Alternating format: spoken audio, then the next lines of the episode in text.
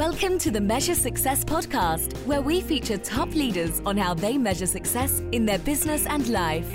Now, let's learn from their experiences.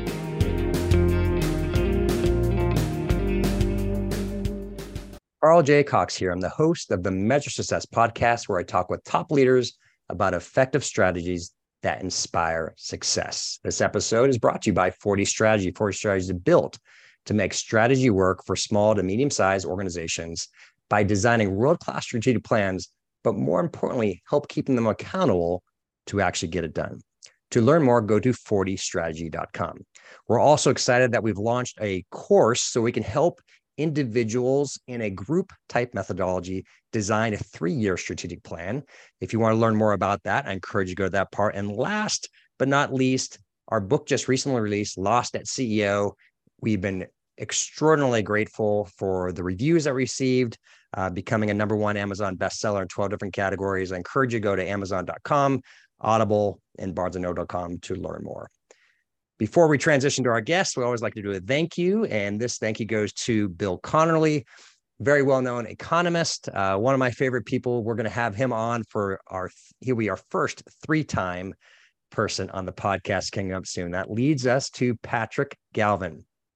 So, Patrick, him and I met recently as a result of Bill, and he's the co founder and chief galvanizer of the Galvanizing Group, a learning and development company in Portland, Oregon, founded in 2001 with a focus on helping people build better personal and professional relationships, as well as an accomplished speaker and author of two business parables, The Connector's Way and The Trusted Way. He also has an MBA in international marketing from Thunderbird, which is one of the world's top ranked international business programs. He happens to be fluent in Spanish and Portuguese. I actually didn't know that, Patrick. And after graduating, he worked for an industrial and agricultural equipment manufacturer. And you are cum laude from Georgetown University with a Bachelor of Science in, in Foreign Service. We could keep on going on, Patrick, but Patrick, welcome so much to the Measure Success podcast. Hey, thanks a lot, Carl. It's great to be here and congratulations on your new book. Thank you so much. It was really fun talking with you afterwards because I think it was literally like the day after it released that we just happened to be connected. And your words were really encouraging. Um, what you may not know, the listeners, is his books have had a profound impact, um, sold thousands and tens of thousands of copies. And he's he's truly made it. What, what you may not know is most books don't ever sell more than about 250 copies the average that the average is which means that the, re- the reality is most people are like to sell 50 books or more. And uh, patrick has shown that his book uh, has merit and weight and has been really valuable. So so patrick let's go back to your business and and, and what you do day to day. Tell us a little bit more why you created that and and what type of impact are you having in the world as a result of doing what you do? Well I started my own company 22 years ago and when we were born, we were a public public relations company. And like lots of businesses, we've evolved over time. And PR really is about building relationships. When we started, we were focused on building relationships for our clients in the media. And then that whole game changed dramatically when social media came on the scene. Yet we wanted to remain in this relationship building realm. And when I looked at how we acquired clients, when I saw how my clients acquired clients, I discovered it really came down to relationship building. It wasn't marketing, it wasn't advertising. You know, those are pieces, but really the most successful businesses are those that build strong relationships with their clients, with their prospects, with their referral partners. And I realized I had an opinion about that. And uh, I wrote a book in uh, 2016 called The Connector's Way. Uh, it's a parable about building business one relationship at a time.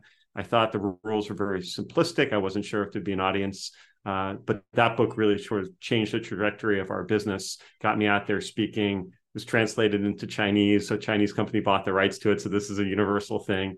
I uh, started giving a lot of speeches on how do you build relationships and uh, did that for a couple of years. Uh, and then what I realized is when you give a speech, you can kind of maybe kick off an idea on somebody, but you don't really give them what they need to cause that change to happen. So we decided that we really needed to go in deeper and we started a coaching program where we coach teams of six to eight people uh, through a process on how do you build better internal and external relationships. And that program took off It created a need for a online component, so we created an online business relationship building academy, which is part of the curriculum that we use in our coaching program.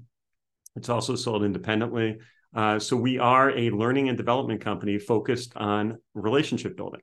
Uh, and when we started, we were thinking primarily externally because of COVID uh, and people being in a hybrid work world we spend a lot of time now really helping companies build those inside relationships when people don't have the same opportunities they had before to meet face to face.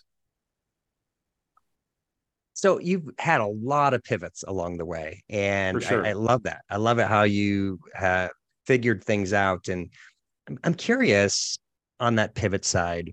When did you know we have to pivot, or it's time to make a real change because uh, you know, the the field that we were in, public relations, had a dramatic shrinking uh, that started about 2010 uh, when social media came on the scene, and companies sort of thought, you know, traditional media is going by the way of the dodo bird. It's all our own uh, outbound communications. We can control our messaging, use social media. So there was a big contraction in the field of public relations. We continued, you know, in that realm for you know six or seven years because we're a boutique agency grew through referral. So uh, the business still is there, but it just got to be more of a struggle. And when we really stood back and looked at what we were doing, which was helping companies build relationships, I realized that we could help on a much more macro level and micro level at the same point. So helping individuals within organizations. And when you have the collective of individuals working on relationships, well, then the company is going to be better because they're building better connections with their uh, constituents. So uh, it was an evolution. Kind of when I look back on it, it looks like a grand plan, but it was more along the lines of it seemed like a good decision at the time. And fortunately, it was a good decision at the time. And you know, everything that we've come up with has been to support something else. So I think it's easy to say there's a master vision, but for us, it was more of a, a journey. One of the things when we were talking ahead of time, and uh, of course, we're not going to name any names, but business is going great for you. Um, you, you you're sounds like you're near your peak and, and doing some of the best that you've ever done before which by the way congratulations for for getting to that piece but you've been doing this for a long time right? You know the, the 22 years that that that is a true guide of a successful business if you've been able to manage it through that entire period. What are some of the lessons that you've learned to help make sure that your business is going to stay successful over that period of time? You know what, what are the things that you wish you you said to yourself five or ten years ago that if you would have put in place then it would have made you perhaps more successful today? Uh, so the relationship building focus that we actually work with our clients on developing at a much deeper level has been the success of our business uh, focusing in on relationships. Uh, and that seems very obvious i think to most business people. Uh, but it can be obvious but not done. And a lot of times people put the cart before the horse and they start expecting sales and results before they build out those great relationships. Um, for me just kind of a personal challenge is i'm a very curious person so i'm interested in lots of different industries. Uh, and that's a good thing because you can learn a lot but it can be a little bit of a trap as a entrepreneur. So i've run down some rabbit holes of industries that really weren't uh, ones that would have large potential for us just because i was curious. And in the last uh, four years, I've really focused on you know niches. Uh, and when you focus on niches, I, have heard someone say niches, you know, beget riches, and I, I think there's a, a, certain element of truth in some mantras. Uh, you get known, and you get referred to uh, folks in that industry. You get a reputation. People can be very derivative. Oh, well, if you're working with X, Y, Z, and we respect them or know about them, then we feel comfortable working with you. I didn't really realize the power of that until we've experienced it in the last in the last four years or so. So I, I think a, a, tighter focus on niches probably would have propelled us along at a at a faster rate. So the real that, and I think that's really powerful and it's true. I mean, it's it's a it's a I agree. It's one of those axioms that it's it's commonly true. The more you stay focused, the more value you create, the more you become an expert in your specific industry, even if you truly could be outside of it, the reality is a perception, and you continue to learn the language, right, that they speak. You know, yes. everyone has their own industry language and the own the own way they say things, their own seasonal trends, you know, behind what's taking place, and then also being aware of what's literally happening in their industry. right? Their their mood and their perception, like when interest rates just recently changed. If you're in the banking industry, if you're not aware of that, right, you know that's going to be a problem, right? You know, in, in regards to serving and supporting them. So, have you been able to get to that point where you actually say no now to things that are not in your focus group? Oh, absolutely. Yeah. I mean, there, there are there are clients who are in kind of very offbeat industries that uh, it would be a learning curve to to your point, understand their language and their pain points. And if there's not that opportunity for uh, repetition in that industry, for us, it starts with usually speaking. So I I've been a professional speaker for 20 years. So I'll get invited to some oddball conference for some industry that I've never heard of. And the amount of time that goes into creating a good presentation for that group is much higher because I don't know their language and I have to school myself so I don't embarrass myself. And uh, I will turn those down or refer them to other, you know, speakers I know who are qualified. Uh, so I think that's something that in my early days, when I was trying to figure out what our industries were, I would just say yes. And I think that's a, actually a good strategy for a lot of entrepreneurs who don't know what their market is. You know, I think you can limit yourself at the beginning. In the industries we're in, honestly, I didn't expect if you had told me 10 years ago these would be our industries, I would have been surprised. So I think there is some serendipity that you want to explore in the early days. I don't think, you know, a tight focus when you're getting started, unless you come from a really tight focus and you're sort of layering on top of that your whatever your business is um, I think that's okay. But if you're not sure, if you're more of a generalist, I think that's fine. There's nothing wrong with it. But I think you should be looking for honing and and really developing a, an expertise and an industry approach over time. You hit something really powerful there in terms of in the beginning. I think there is wisdom to being more open because you just don't always know where your product or service is going to create the most value. And and and sometimes at least i've found is that until you go into it until you learn enough from the client you don't necessarily learn to adjust your product offering. Like once you actually hear them going well you know in my case carl that's really nice that you do that like this happened to me one time patrick early in my career i thought i was going to be a consultant like like in my 20s when mm-hmm. i didn't really know much at all and and uh, i always got to be careful that statement I, I knew a lot about accounting but I thought I was going to be this business consultant. And people are, I put my two fingers up and like, you know, quote, quote unquote. For those beyond YouTube. yeah, those beyond YouTube. And so I, I was down this path. But what happened was I found consistently that these clients all had tax problems. I was a CPA. I was like, all right, I'll learn tax. Even though I was from the audit side, I completely pivoted the business and all of a sudden had a very successful tax business. I think those things happen, right, as a result of learning, you know, being out in the market, seeing what's taking place. And literally, I just talked to another, for me, a prospect, almost similar situation to you, 15, 20 years in their business. And they literally just focused about five years ago mm-hmm. on their market because at that point it was pretty clear, but they started saying no. And then when they did that, their business has really taken off, like to a whole different level. And and I that's interesting, you know, in that process. Yeah, it sounds very similar, uh, very similar trajectory to ours. So I think some people uh, get involved with analysis paralysis when they're starting a business or in their first year. Like I know what my market is, I know exactly what I what I'm going to be offering, and I think that uh, sometimes people spend.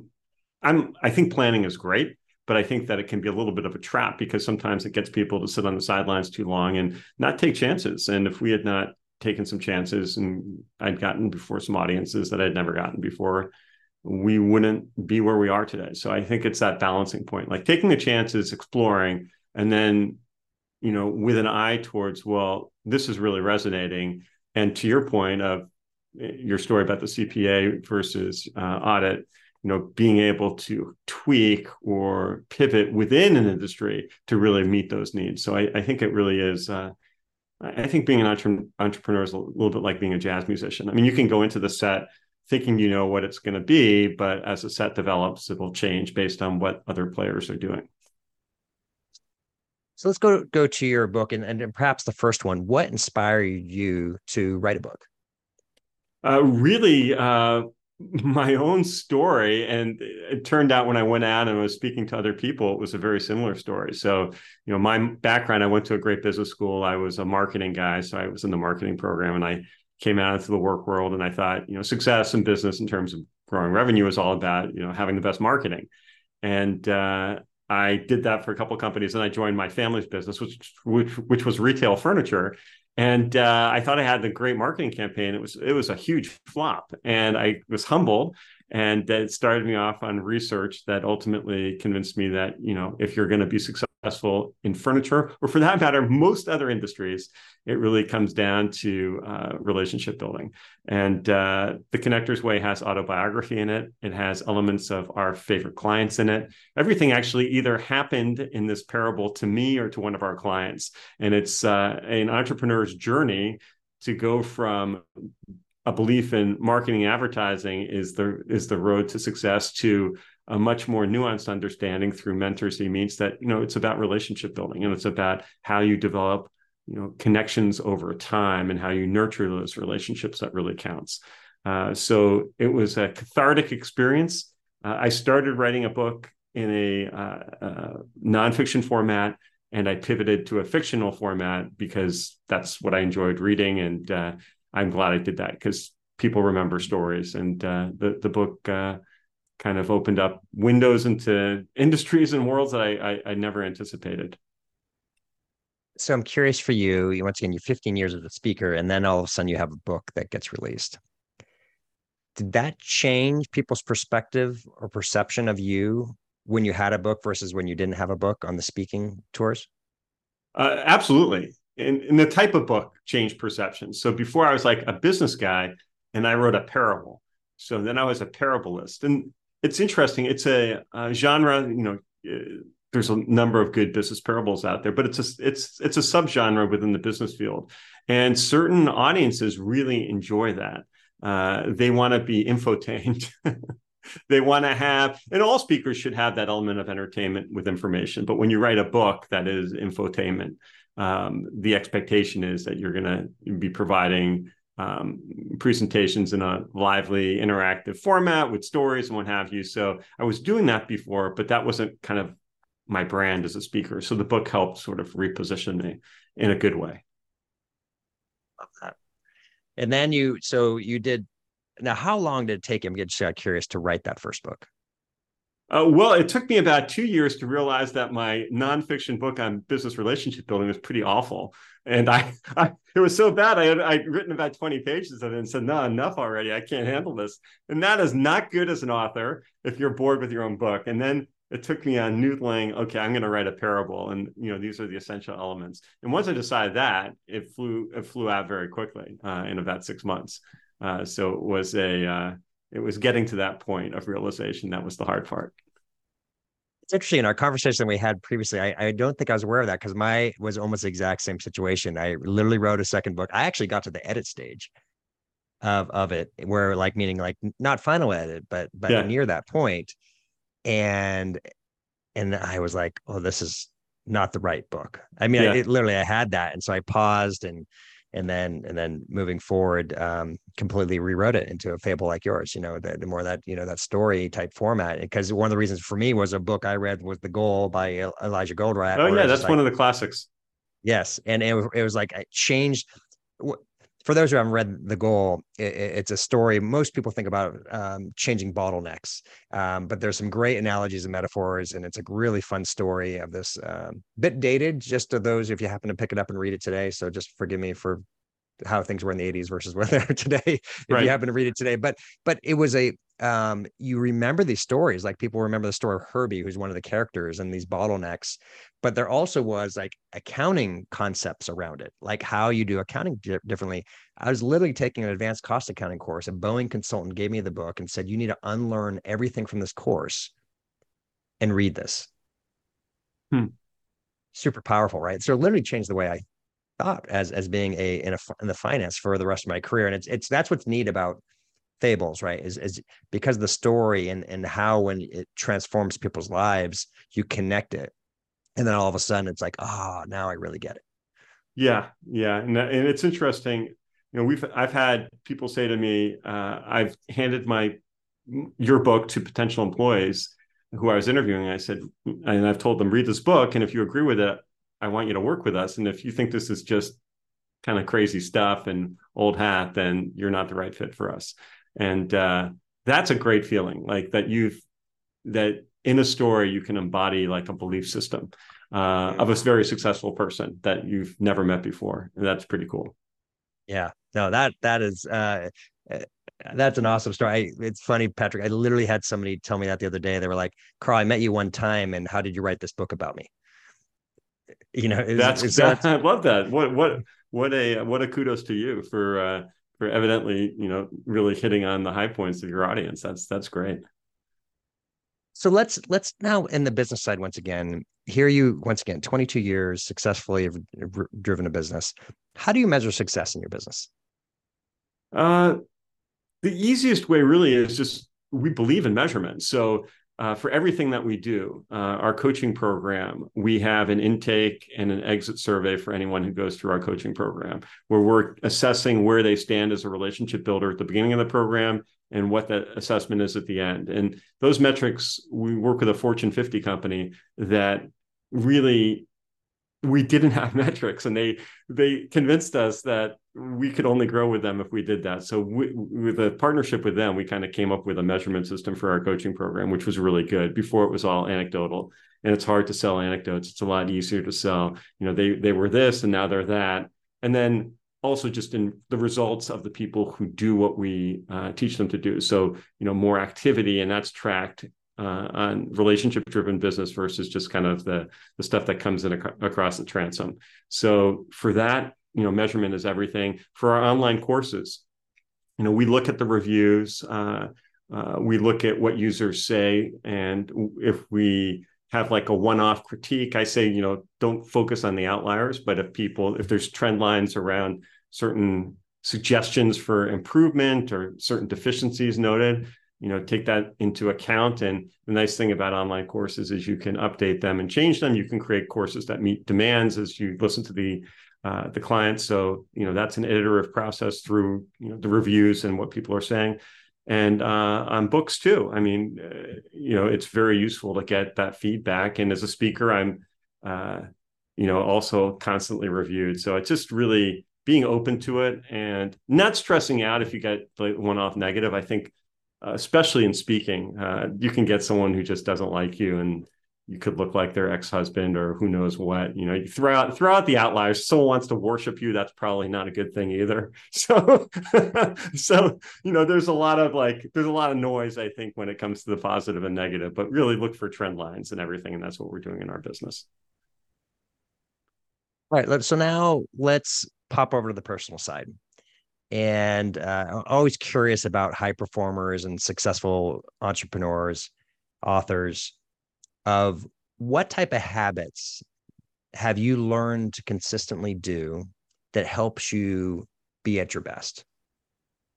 You know, it's really starts with the morning. Uh, so I have a pretty regular schedule. So when I wake up, uh, before I get out of bed, I want to think about three things that I'm grateful for. Uh, just starting the day on the right note. It's so easy to go negative.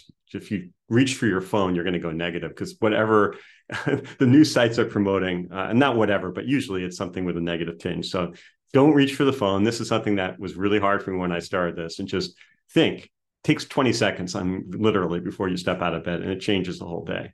Uh, and then I flew from that into a, a, guided meditation. I'm a big fan of the Calm app. Uh, it's one of these great internet tools. Uh, Headspace has a good one that I used for a while, but I like the Calm one. 10 minutes of a, kind of a guided meditation, very, very useful to me. Uh, do some journal writing. Uh, a lot of it's about gratitude, but a lot of it is kind of what I'm excited about, what I'm looking forward to.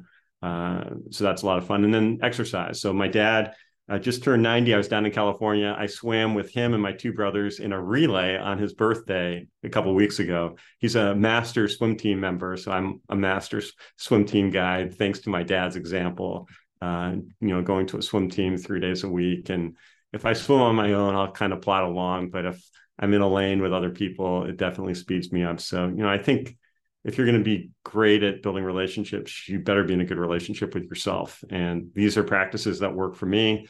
Uh, they're not for everybody. Maybe there's other things that people do, but I think they really, folks, a lot of folks don't do the self care thing very well. And then they struggle. If you can't build a solid relationship with yourself, you're not going to be building strong relationships with other people. So I'm curious what you talked about right there. First of all, I love that those practices that you do is that a part of your coaching when you're working with people in relationships? Do you, do you talk through those things and like even with your employees that you have or and people that you work with, is that like part of what you say, hey, this this is have you considered this type aspect? Yeah, I mean, absolutely. So, you know, if you want to, if you want to learn, if you want to learn, teach. That's what they say, right? So, if you want to follow these practices, it helps if you write and you teach these. So, in the Connectors Way, my book about relationship building, there are seven rules, and the first rule of business relationship building is nurture body and mind to create positive energy and enthusiasm that attracts others. Um, and that's sort of the overarching principle. And when we you know work with groups and we do online courses. We talk about some of the individual things that i pointed out but it's a huge part of of what we do. And uh, you know i feel so lucky that companies pay us to teach their employees to do these things so they become better employees and they're building relationships with the company. But at the same time so many people don't do these things enough for themselves. And the overflow of what we do to help people as professionals and how that goes into their personal lives is really the most rewarding thing about our business. Love that I love it how you get to, as said, I love it. You get to get paid to not only help people with the interrelationships, but they're ultimately helping themselves, right? Absolutely. You know, once they once they focus on that. Yeah, for sure. So, kind of moving forward here in terms of eh, perhaps, and once again, I don't know how deep you want to go into it or not. As how well let me ask how long have you had those habits? First of all i loved it how your dad is 90 years old i didn't even touch that that's that's incredible yeah. in swimming so that that's awesome and but going further behind that how, how long have you been consistent with your practices? Is something you picked up 5 10 15 20 years ago? You know yeah when, when did you start getting good at it? uh, the the swimming thing is you know the last five years before that i was doing more r- running and more gym stuff and i just learned from my dad that swimming is great for the long haul. I mean, when you get older, your joints don't do the same when you're pounding the pavement with your knees. Uh, swimming is very forgiving. You're basically not zero G, but you're in a an environment where you get a full body workout. So I sort of converted to that. So I think I've adjusted over time. The meditation thing, I, I went to actually took some classes and that was challenging to get to the place where I was doing it. And then when the, these apps kind of came down the pike, I I evolved into that because it was easier to do. So I've been doing that for about a decade, but in terms of using the technology to do it, I'd say about five years. So I think you can have like the baseline habits and evolve with them as new ways to to do them come out, and as your body changes, or uh, you would look to shake it up a little bit. This is going to be a business slash personal piece that that'll be included in here. What what has been the biggest thing that has surprised you when it comes to relationship building? Common sense is not so common. That's great. So, what do you mean by that? So, give an example of that. So this will flow into um, a recommendation I'm going to have for a book. Uh, but I think so many people confuse uh, networking and connecting. And what really is relationship building? Relationship building is not networking. And a lot of people come into our programs thinking that we're going to teach them how to network. Like we're going to teach them how to go to events and pass out business cards and, you know, build a whole huge list of contacts. And out of that will come business and opportunities and what have you. And it's so wrong on many levels, but it's not it's people can't be blamed for it because we, don't learn relationship building in school. It should be something all business schools teach, but it's really not part of many curriculums in, in, in terms of business schools.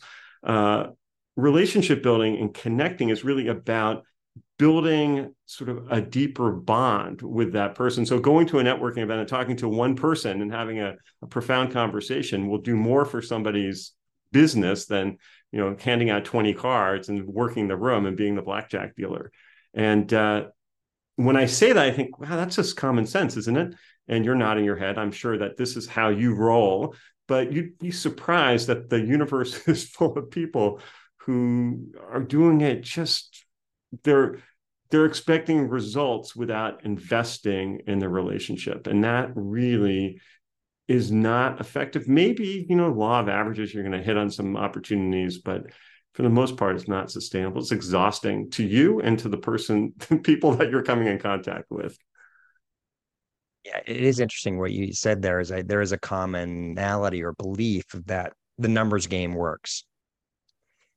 but not always you know and as you said if you're not if it's not your strengths and if it's not what's going to be helpful to you it's just going to be you're going to need to take a nap and you're not going to feel successful you know through that mm-hmm. process and so um, i think that's that's very well said so how turn around the personal side now how do you measure success in your personal life that i have time to be with the people who are most important to me um, that i have time to be with my family my wife my daughter to go down to california swim with my dad and my brothers uh, that I have time to get together with friends from college. You know, once a year we meet once a month. Uh, that I stay connected. Um, the Surgeon General right now says the biggest epidemic in America is loneliness, and I think that's very true. I think if you look at the deaths of despair, you know, suicide. Um, uh, drug abuse, alcoholism. So many of that's tethered to people not having connection. So I measure success to the extent that I'm connected with others. I mean, deeply connected with others. Yeah, oh, I love that. Great, great answer. So, not one of your two books that you are uh, an author of. What is a book that really has inspired you, or even perhaps you read recently that you would recommend to our audience? Uh, it's not one I've read recently. It inspired me to write The Connector's Way. Uh, it's a book called The Go Giver by a guy named Bob Burg. And I was thrilled that uh, my most recent review on Amazon is from Bob Burg saying The Connector's Way is a great book. I mean, that meant everything to me. It was unsolicited. Uh, so it was really cool to get it. And it reminded me what a great book his is. Uh, he wrote a parable where he, the main character is focused on giving rather than getting. And the character learns that by putting the interest of others first, you know, unexpected returns are naturally going to occur. And that's really one of the points uh, of my book. And there's some nuances in terms of how we look at it and talk about it. You know, there's no nothing new under the sun. So Bob appreciates that you know we are in we are in the same choir. We're singing the same song from slightly different perspectives with different tactical ideas. But I love that book, and I, I read it a few times. And when I was struggling with my unreadable nonfiction book on relationship building, and I had read his book, The Go Giver, it's like I need to do something along those lines.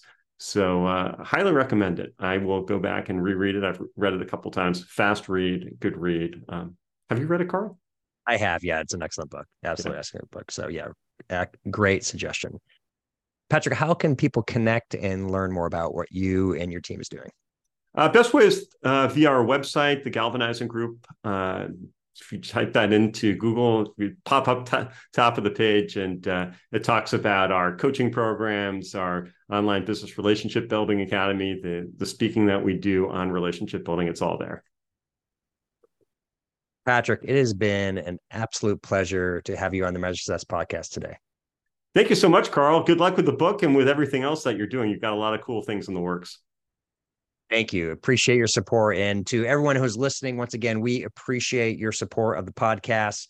This is free, free for you, free for the listeners. And one of the best way you can do to help spread the word is that that's our ask for you is like the go giver we're given we're asking that you give and do recommendations referrals to others because that's how we continue to get great guests like patrick galvin on our show as we always like to say wishing you the very best and measuring your success have a great day Thanks for listening to the Measure Success podcast. We'll see you again next time to learn from the best. Remember to subscribe now to get future episodes.